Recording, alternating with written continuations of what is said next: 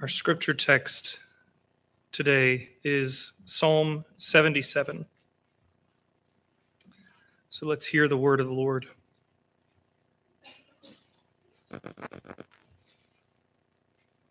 I cry aloud to God, aloud to God, and he will hear me. In the day of my trouble, I seek the Lord. In the night, my hand is stretched out without wearying. My soul refuses to be comforted. When I remember God, I moan. When I meditate, my spirit faints. You hold my eyelids open.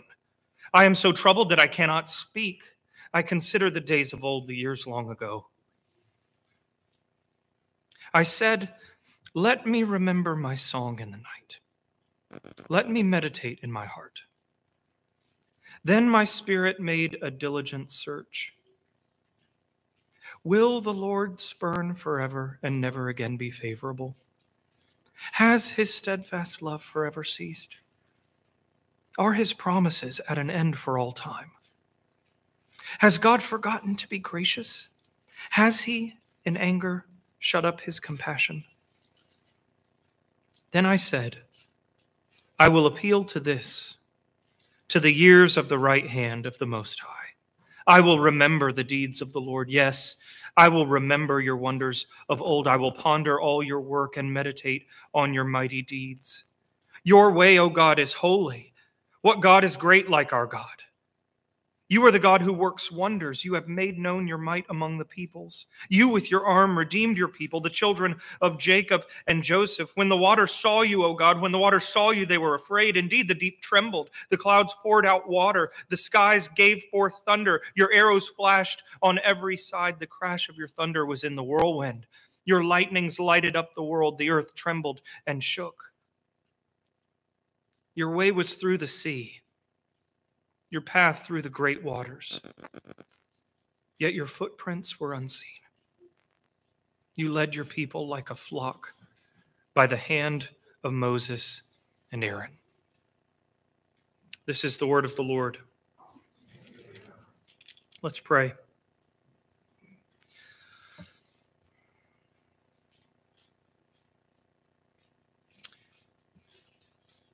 Father, as we read the cries of your word. Teach us to cry and hear our cry. Through Jesus Christ our Lord. Amen. The book of Psalms is full of just tremendously majestic, lyrically inspiring, soul stirring prayers. But I would submit to you that Psalm 77 is not one of them. In fact, at first glance, it almost seems as if Psalm 77 doesn't belong in the Bible at all. After all, Asaph, the psalmist, prays some pretty irreverent, some pretty impious things, the sorts of things that many of us wouldn't expect a spiritually mature person to say to God, let alone one of the scribes of Scripture. I mean, when, when we compare Asaph's prayer to other Psalms, the contrast is really jarring. Let, let's just take Psalm 63, for example. Psalm 63 says, My soul thirsts for you, my soul clings to you. Psalm 77 says, My soul refuses to be comforted. Psalm 63, My soul will be satisfied when I remember you. Psalm 77, When I remember God, I moan. Psalm 63, my mouth will praise you when I meditate on you in the watches of the night. Psalm 77, when I meditate, my spirit faints. You hold my eyelids open. Psalm 77 doesn't sound like it belongs in the Bible, and that is precisely why it's there. It's there because we wouldn't dare to pray this way unless God wrote it down and told us it's okay. It's there because it's profoundly honest about the depths of spiritual agony we experience, but are often too proud or too afraid to admit. It's there because God knows there are times in our lives when these seemingly unfaithful words are exactly what we need in order to keep holding on to Him without letting go. In a world where sadness is sometimes suffocating, where our souls are sometimes shattered in a million pieces, where living sometimes feels like dying. Psalm 77 is a gift that shows us how to wrestle with God and with our own hearts on the prayerful path toward healing, toward hope, and toward the possibility of joy. And I want us to begin to appreciate the gift of this psalm by looking carefully at the four movements of the soul that take place in this prayer. There are four movements of soul the sorrow, the song, the search, and the story. So we're going to start with the first movement, the sorrow. The first verses of Psalm 77 describe the psalmist's pain. Now, there are lots of laments, complaints, expressions of grief and sorrow in the Psalms, but this is really a unique kind of agony. In the day of my trouble, I seek the Lord. In the night, my hand is stretched out without wearying. My soul refuses to be comforted. When I remember God, I moan. When I meditate, my spirit faints. You hold my eyelids open. I am so troubled that I cannot speak. Oftentimes in the Psalms, the psalmist honestly expresses his grief to God, but in a way that remains open to the comfort that God can bring and that actually actively pursues that comfort from God. But that's not the kind of suffering that Psalm 77 is describing. Asaph is experiencing a pain so deep, so basic, so fundamental that the idea of comfort and solace is almost offensive to him. My soul refuses to be comforted. My soul rejects the very idea that my sadness could ever end. In his agony, even the thought of God exacerbates the pain, it makes it worse. When I remember God, I moan. As if the mere suggestion of God activates the gag reflex of his soul. The energy required to direct his mind to God is so taxing, so burdensome, that his heart nearly passes out from exhaustion. When I meditate, my spirit faints. His sleepless anxiety feels like God himself is prying his eyelids open. And the panic in his soul resists being captured in words I am so troubled I cannot speak. When Asaph considers the days of old in verse 5, when he looks back on the happier times, it doesn't bring joy. It only intensifies his bitterness over what's been lost. It's a reminder of how far I've fallen. This is not a typical form of suffering. This isn't a common sadness. What the psalmist is describing is nothing short of living death. It's the agony of a shattered soul, where a human being has experienced something so grievous, something so unexpectedly horrific that encouragement feels trivializing. And God, who could have stopped it if he wanted to, feels like a traitor, all too happy to stand by in heaven in all of his power and glory and let me languish in death. Some of you have tasted that kind of despair.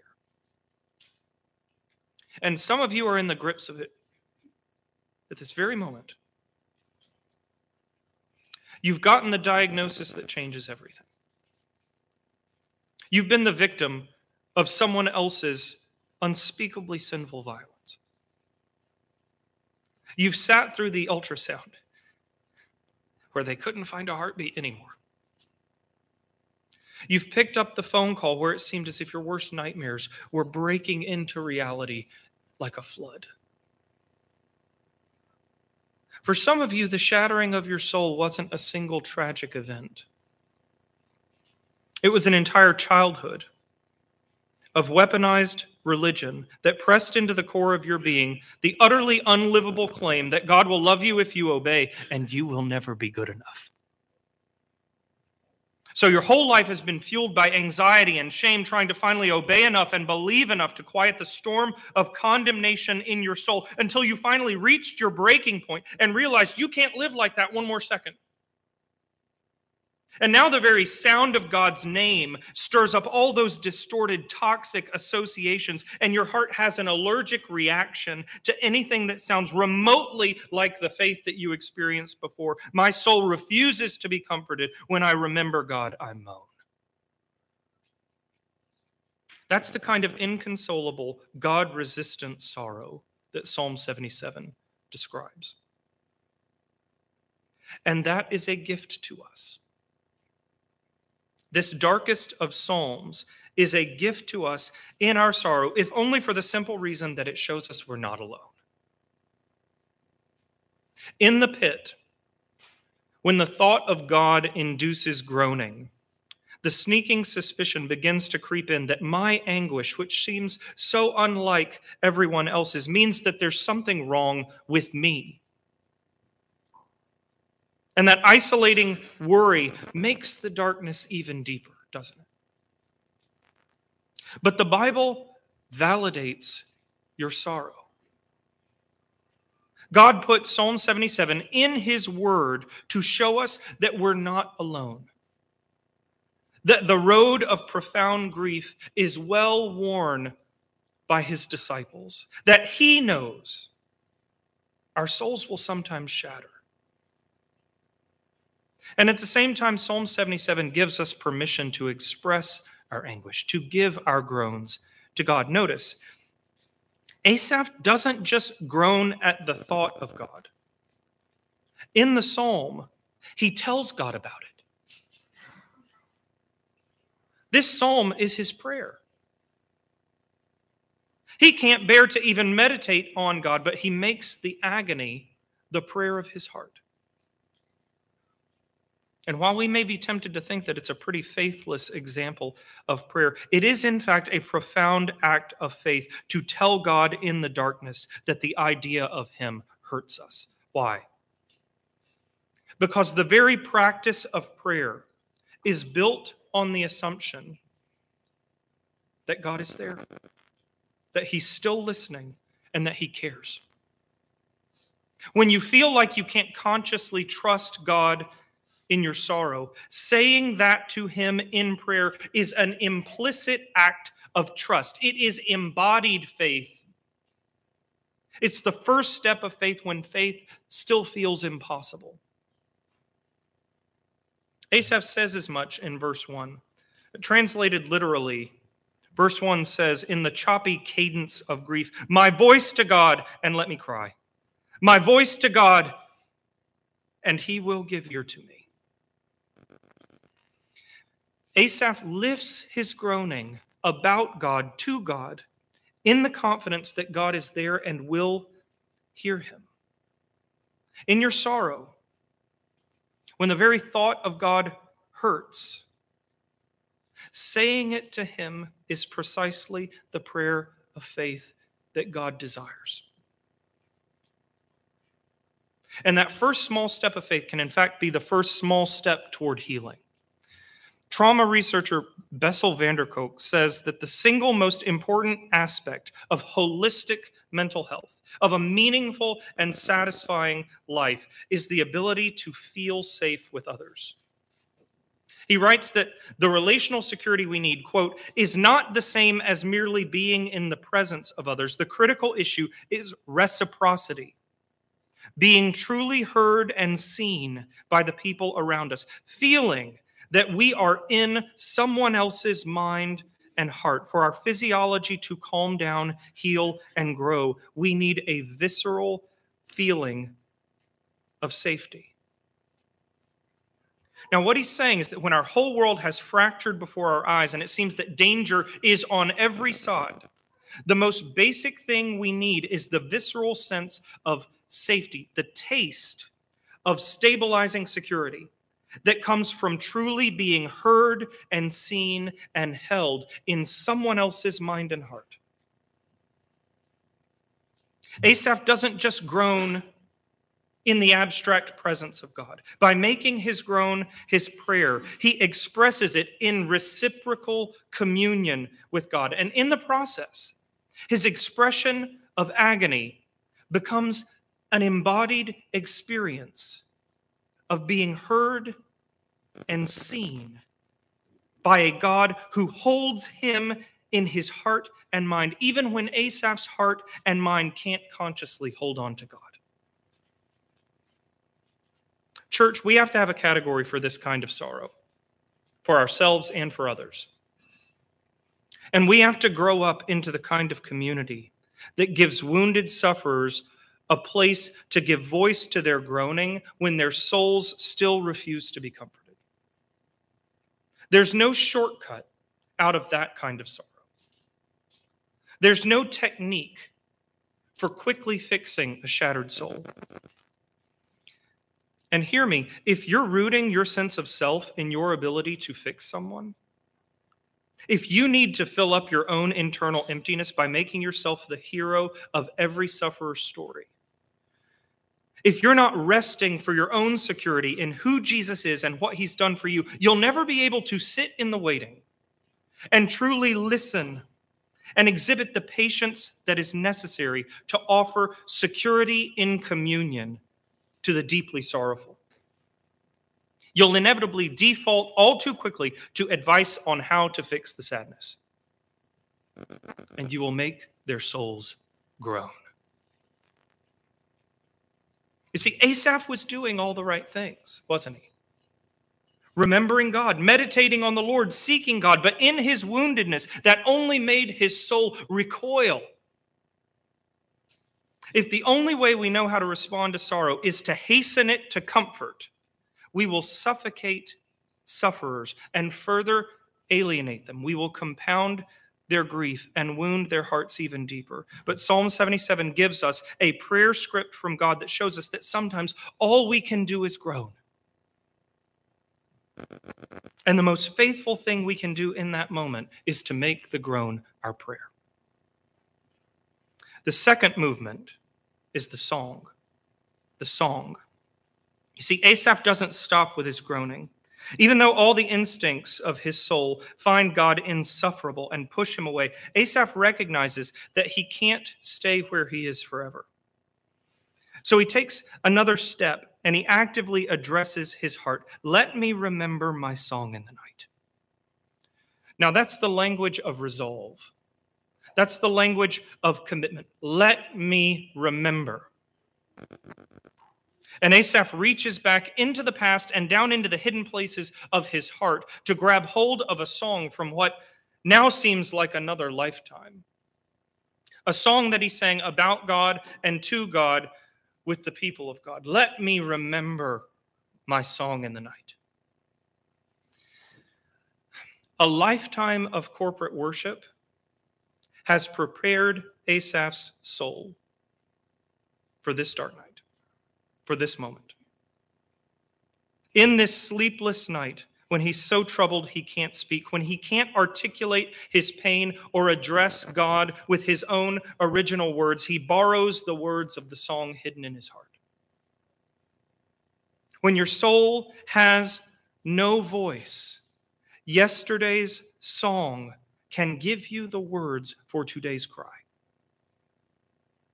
That's one of the gifts of song, isn't it? Music gets into us, it becomes part of us, it bubbles out of us, some of us more than others, in a way that mere words simply don't and can't.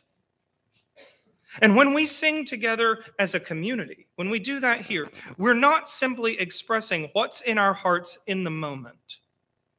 We are equipping our hearts for the future when our souls will have gone silent in sorrow. The book of Psalms is in the Bible for a reason. God doesn't just want us to read his words, He wants us to sing his words. He wants to weave them through music into the very fabric of our souls. In the 150 songs of the Psalter, God gives us the words we need to express every conceivable human emotion in His presence, in the reciprocity of communion. A third of the Psalter is lament that gives us the grammar of grief. A quarter of the Psalter is justice songs that name the detestable violence of the world and cry out for God to make things right. There are a, half dozen repentant songs that confess our sin and guilt and assure us of God's forgiveness when our shame threatens to choke us silent.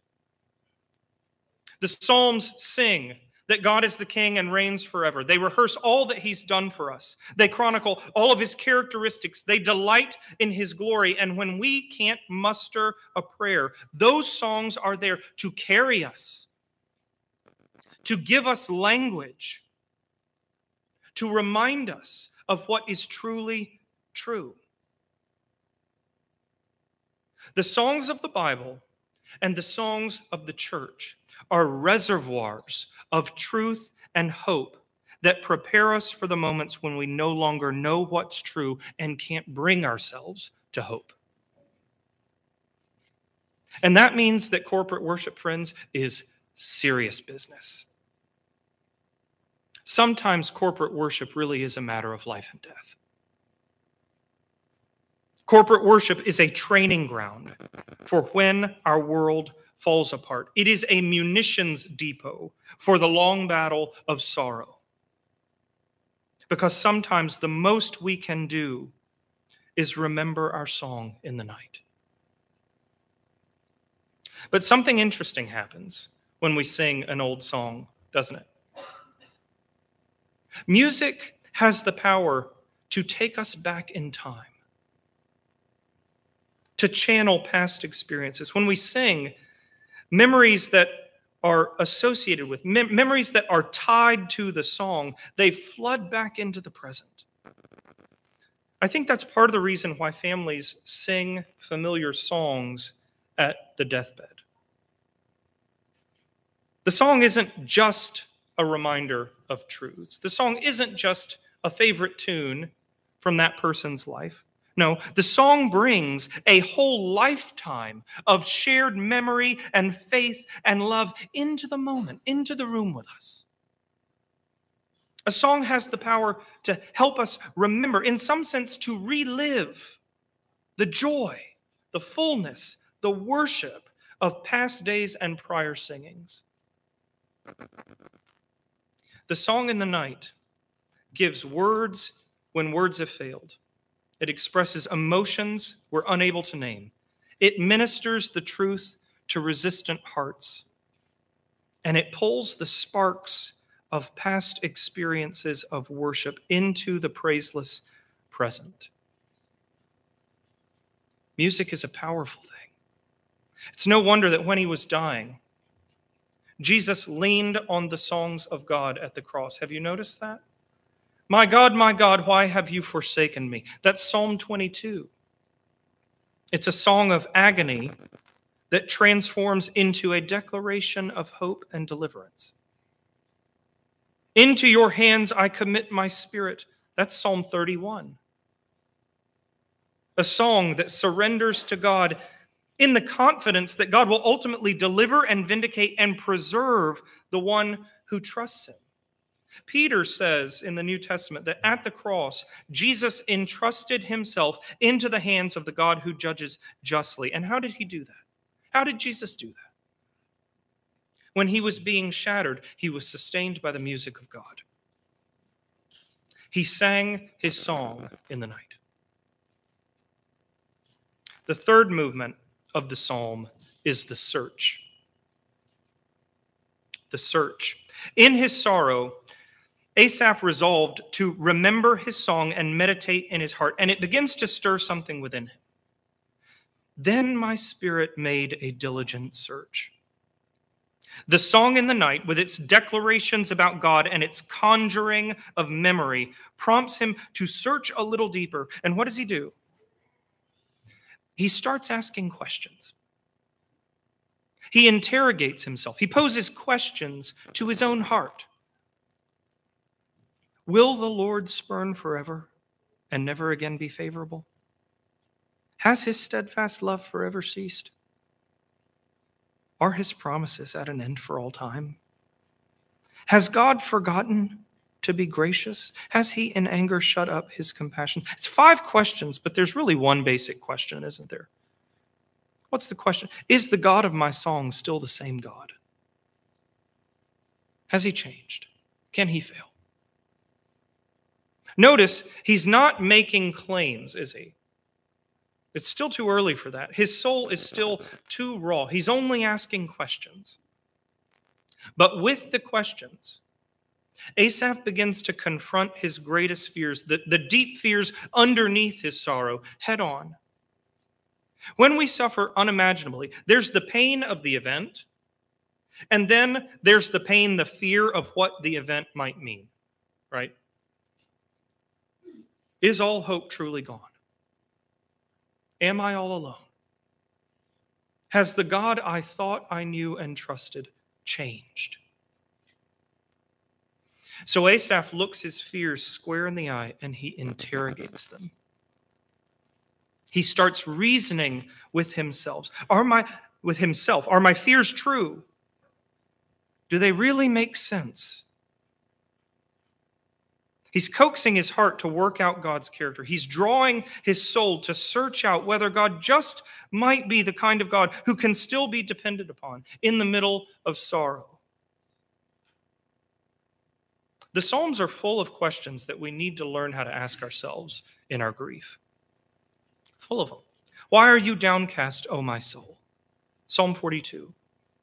That question pushes us to consider and identify and name the real source of our despair rather than simply riding the waves of our despair and being tossed to and fro. The Lord is my light and my salvation. Whom shall I fear? Psalm 27. That question demands that when things are scary, we genuinely assess whether the people and possibilities that we're afraid of really are any match for God. And in Psalm 77, Asaph shows us how to ask questions of our fears in a way that brings us face to face with the true character of God. Will he never show favor again? Has his ceaseless love ceased? Or his promises void? Has he forgotten to be gracious? Has he shut up his compassion forever? Those are the sorts of questions that no matter how you start asking them, when you say them out loud, they can only really have one answer, right? No. Of course, God hasn't stopped being God. Of course, He hasn't gone back on His word or contradicted the essence of His character. Of course not. But sometimes the only way to get to that answer is by verbalizing the fear, posing the questions to your heart, and reasoning your soul slowly, gently back toward the faithfulness of God, the God of your song. With these questions, Asaph brings himself into a fresh confrontation with the unchanging dependability of God. And that's a confrontation that the Puritan theologian Jonathan Edwards discussed and encouraged as well. In April 1738, he preached a sermon on Hebrews 13:8 called Jesus Christ the same yesterday, today, and forever. And in that sermon, he calls us to really do business with the Bible's claim that Jesus is utterly unchanging in his love and goodness and glory. Here's what he says When you consider how great love he seemed to manifest when he yielded himself up to God a sacrifice for you in his agony and bloody sweat in the garden, and when he went out to the place of his crucifixion bearing his own cross, you may rejoice that his love now is the same that it was then. And when you think of past discoveries which Christ has made of himself in his glory and in his love to your soul, you may comfort yourself that he is as glorious and his love to you is as great as it was in the time of these discoveries. Christ can never fail. Your dear friends may be taken away and you suffer many losses, and at last you must part with all those things. Yet you have a portion, a precious treasure, more worth 10,000 times than all these things that portion cannot fail you, for you have it in him who is the same yesterday, today, and forever. Now, what is he saying? When Jesus' love looked the deepest at the cross, it is as deep right now. He will not change. When your heart, in those moments of revelation, when your heart experienced and saw Jesus' glory and felt his love toward you most clearly, clearly, his glory and his love have not wavered in the slightest because he cannot change. In Jesus, you have a God, a lover, a beauty, a portion, and a treasure who does not, will not, cannot change. And Psalm 77 teaches us when our souls are barren to tease out that truth by looking our fears square in the eye and questioning them so that our hearts can step into the joy of rediscovering all over again the only possible answer. And that brings us to the fourth movement, the story. The journey of this wrestling prayer has been long and hard. And, church, we need to understand that for us, the first three movements may take weeks or months or sometimes even years. But in verse 10, the tone shifts, and Asaph's heart is finally able and ready to receive the comfort of God. And how does he do that? He rehearses the story of the Lord. Then I said, I will appeal to this, to the years of the right hand of the Most High. I will remember the deeds of the Lord. Yes, I will remember your wonders of old. I will ponder all your work and meditate on your mighty deeds. Now, at the beginning of the psalm, Asaph couldn't remember God or meditate on his work or find solace in the days of old. But did you hear what has happened? Now that he's prayed his groaning and remembered his songs and searched out his questions, he's able to remember and meditate on the Lord's deeds of old. He uses all the same words remember, meditate, the things of old. He can do all that in a way that, far from turning his stomach, now animates his hope. Now, Asaph never told us what song he remembered in the night, did he? He never named it, there was no footnote. But I think the end of the psalm actually tells us what it is. The first song that Israel ever sang as a nation was the Song of the Sea in Exodus 15. After God had rescued his people from Egypt and brought them through the sea and swept away the soldiers that were nipping at their heels, Moses led the people in a song. And what did he sing? It was a song about Yahweh's right hand, his holiness, his strength in moving water and deeps to redeem his people and work wonders. It was a song that asked, Who is like God among the gods? And in Psalm 77, Asaph uses this song as a template, as the raw ingredients to rehearse for himself the saving grace of God. The end of Psalm 77 is like if a modern person were to start praying to God like this Lord, your grace is amazing, and the sound of it is like honey on my ears. I still marvel that you would rescue a sinner so wretched as myself. You found me when I wandered about lost. When my eyes were dim, you restored my sight. And I know when I've lived in your shining kingdom for thousands and thousands and thousands of years, I will still have just as many days to worship you in joy as when I started. Now, what was that? You could hear it, couldn't you?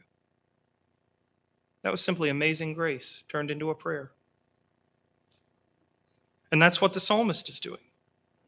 He turns his song in the night, Exodus 15, into a story that rehearses the works of God and sweeps the psalmist up into it. And something tremendous starts to happen.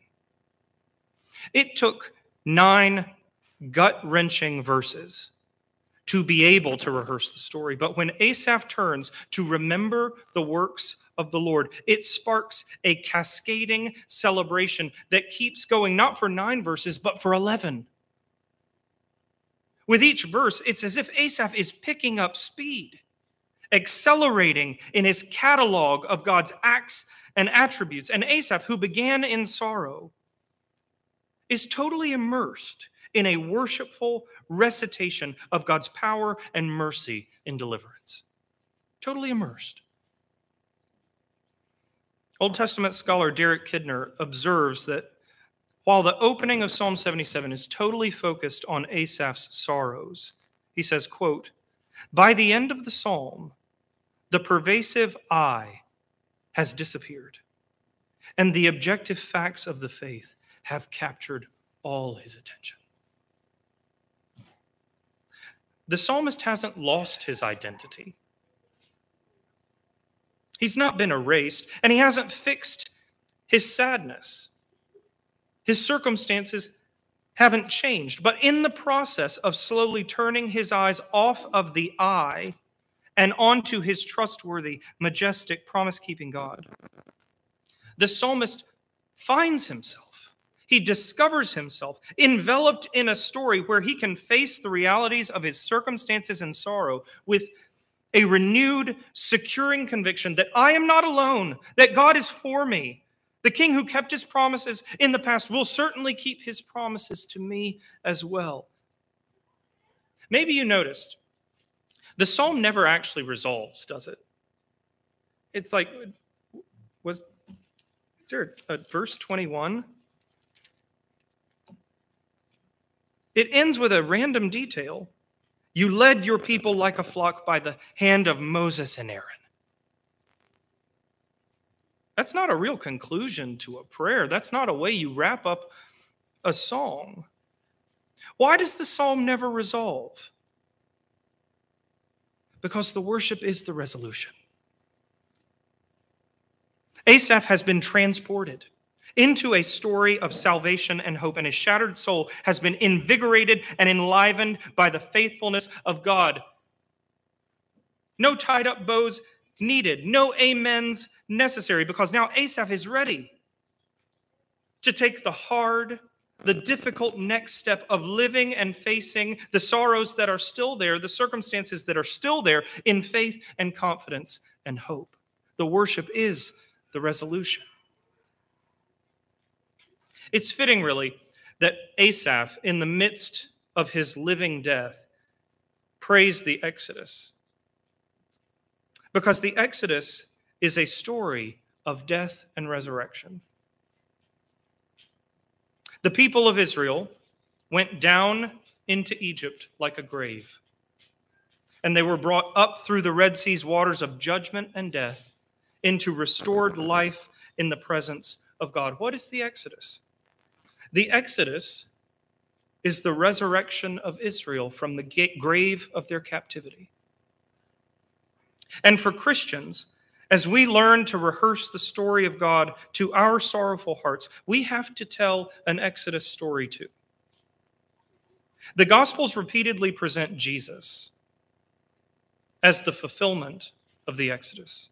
They, they repeatedly frame Jesus as the God of the Exodus.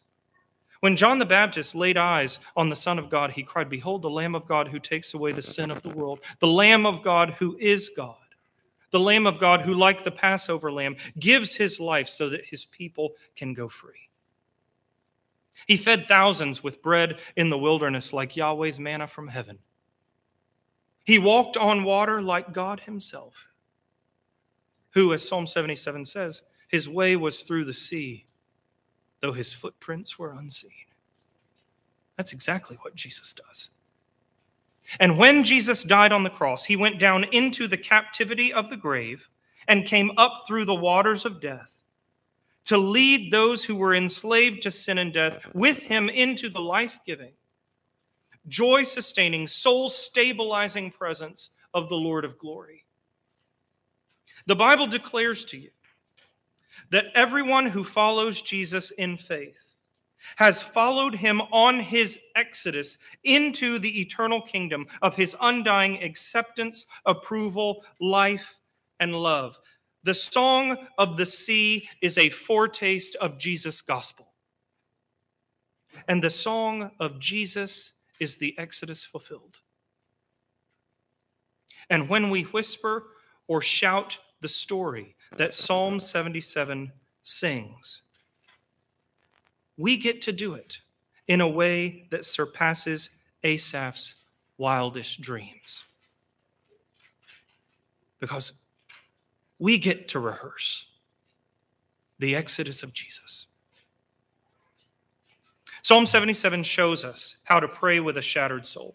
Asaph teaches us to give voice to the groaning, remember the song, interrogate our hearts, and rehearse the story of God, the story that is in reality the deep story of your life.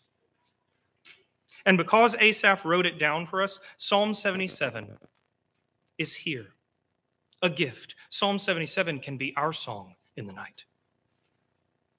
That is, we can do more than read and study and preach and hear the psalm. We can sing it so that the movements of Asaph's sorrowful soul can sink into our bones and become the music of our hearts. And that's what we're going to do right now. I'm going to let the children come back in, and we're going to end uh, this time before the Lord's table um, in a way that's a little out of the ordinary. We are going to sing Psalm 77 together. Yeah, let's bring them in.